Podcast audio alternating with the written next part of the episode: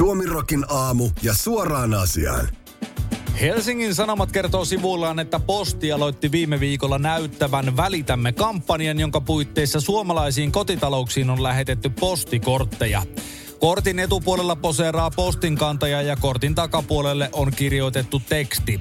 Hei, sinä teet työstämme tärkeää. Välitämme tavaroita, tunteita ja tietoa jokaisen suomalaisen puolesta. Emme ole aina onnistuneet, olemme kuulleet kunniamme monta kertaa ja usein aiheesta.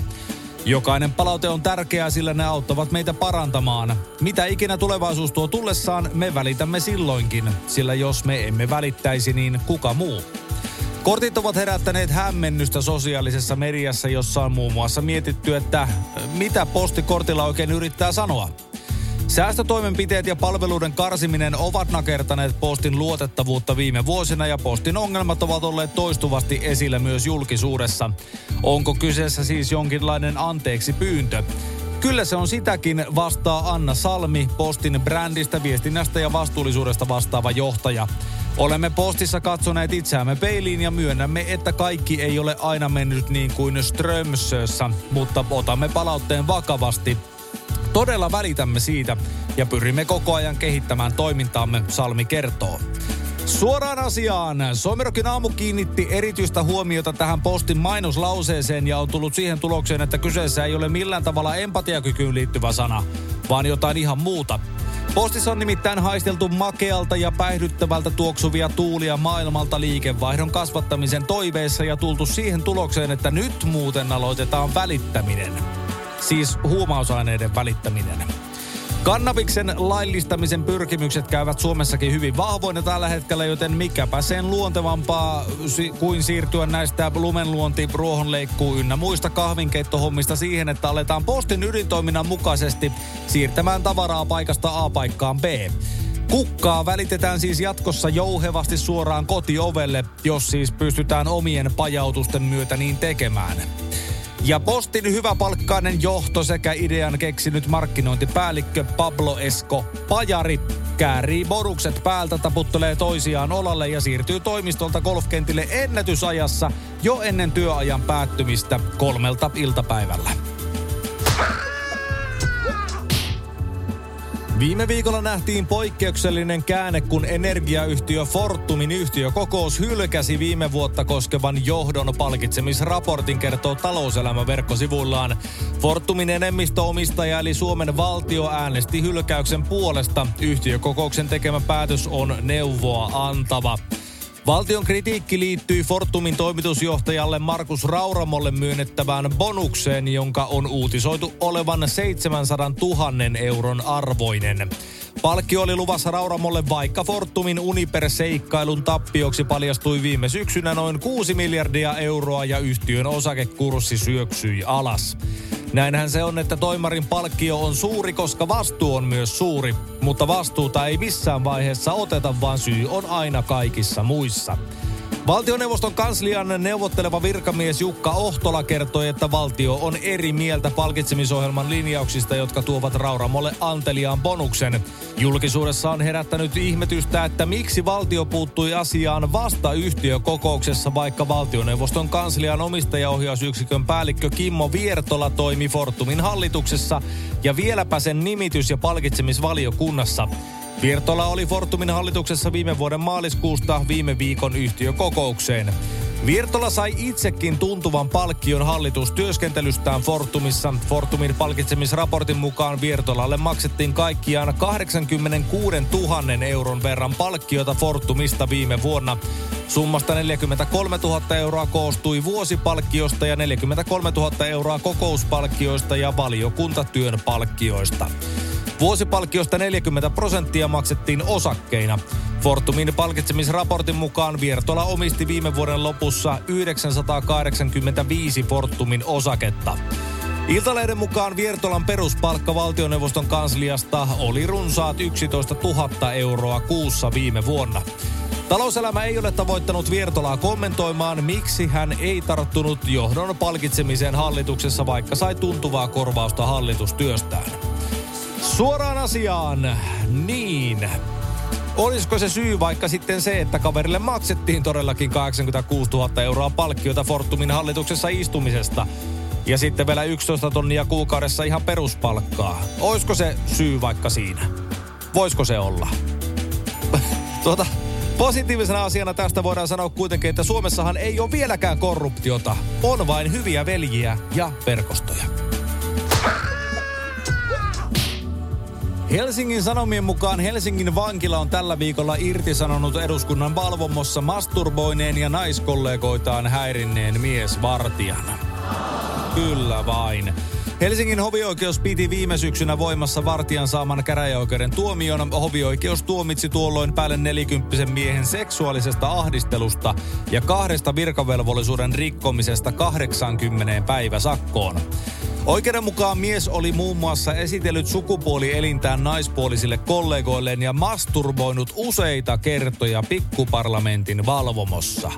Mistä hän lies siellä niitä kiksejä on edes saatu, en voi edes kuvitella.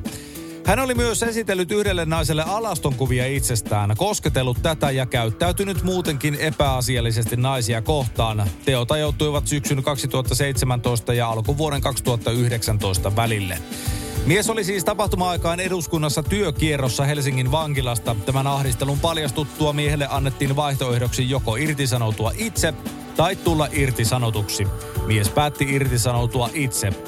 Yksikön päällikkö Danilla Gangnus Helsingin vankilasta vahvistaa Hesarille tehneensä päätöksen vartijan irtisanomisesta tällä viikolla. Irtisanomispäätökseen saa hakea muutosta valittamalla.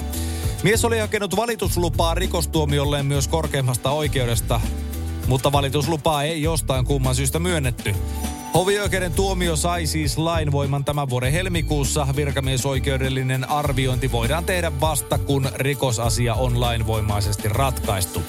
Mies itse totta kai kiisti syyllistyneensä mihinkään epäasialliseen käytökseen. Oikeus totesi kuitenkin ratkaisussaan, että kaksi henkilöä olivat toisistaan tietämättä kertoneet miehen käytöksestä esihenkilöilleen täysin samalla tavalla, eikä tämä oikeuden mielestä voinut olla sattumaa. Suoraan asiaan. Jotenkin en halua sanoa, että ihailtavaa, mutta jotain sen suuntaista, että vaikka lähdetään itse heiluttelemaan kikkeliä kollegoille ja esitellään alaston kuvia, niin silti halutaan lähteä valittamaan saadusta tuomiosta. Siinä kuvastuu jotenkin se perinteinen suomalainen sisu, kun seistään kaikesta huolimatta jäykkänä, jämäkkänä ja kankeana ja suorana omien tekojensa takana.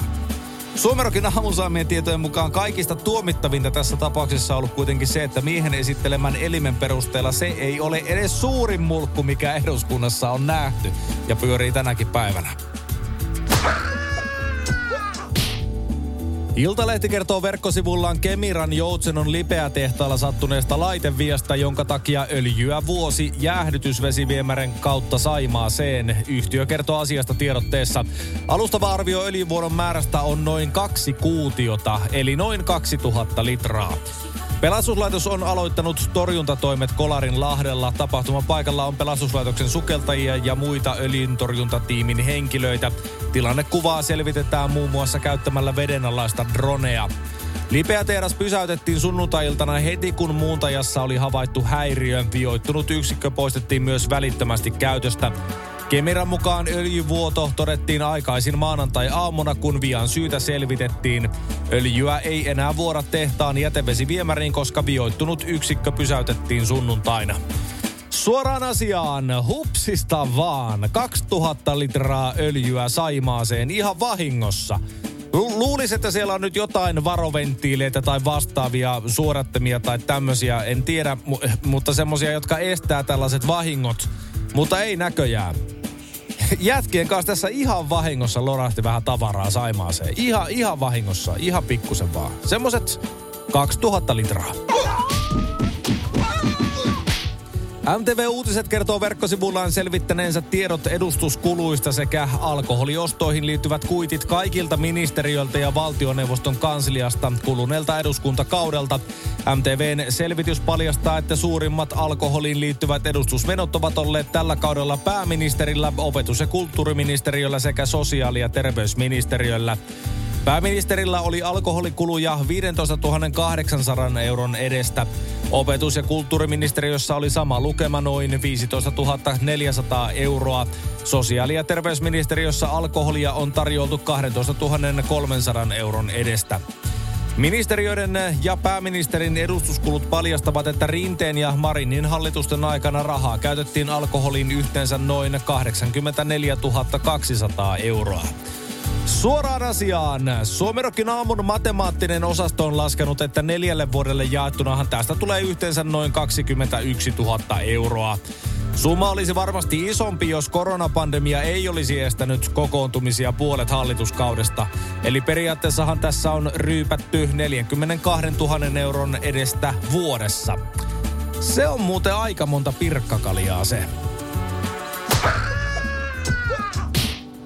Elon Muskin avaruusyhtiö SpaceX laukaisi uuden sukupolven Starship-aluksen onnistuneesti koelennolle torstai-iltapäivänä Suomen aikaa, kertoo Iltalehti.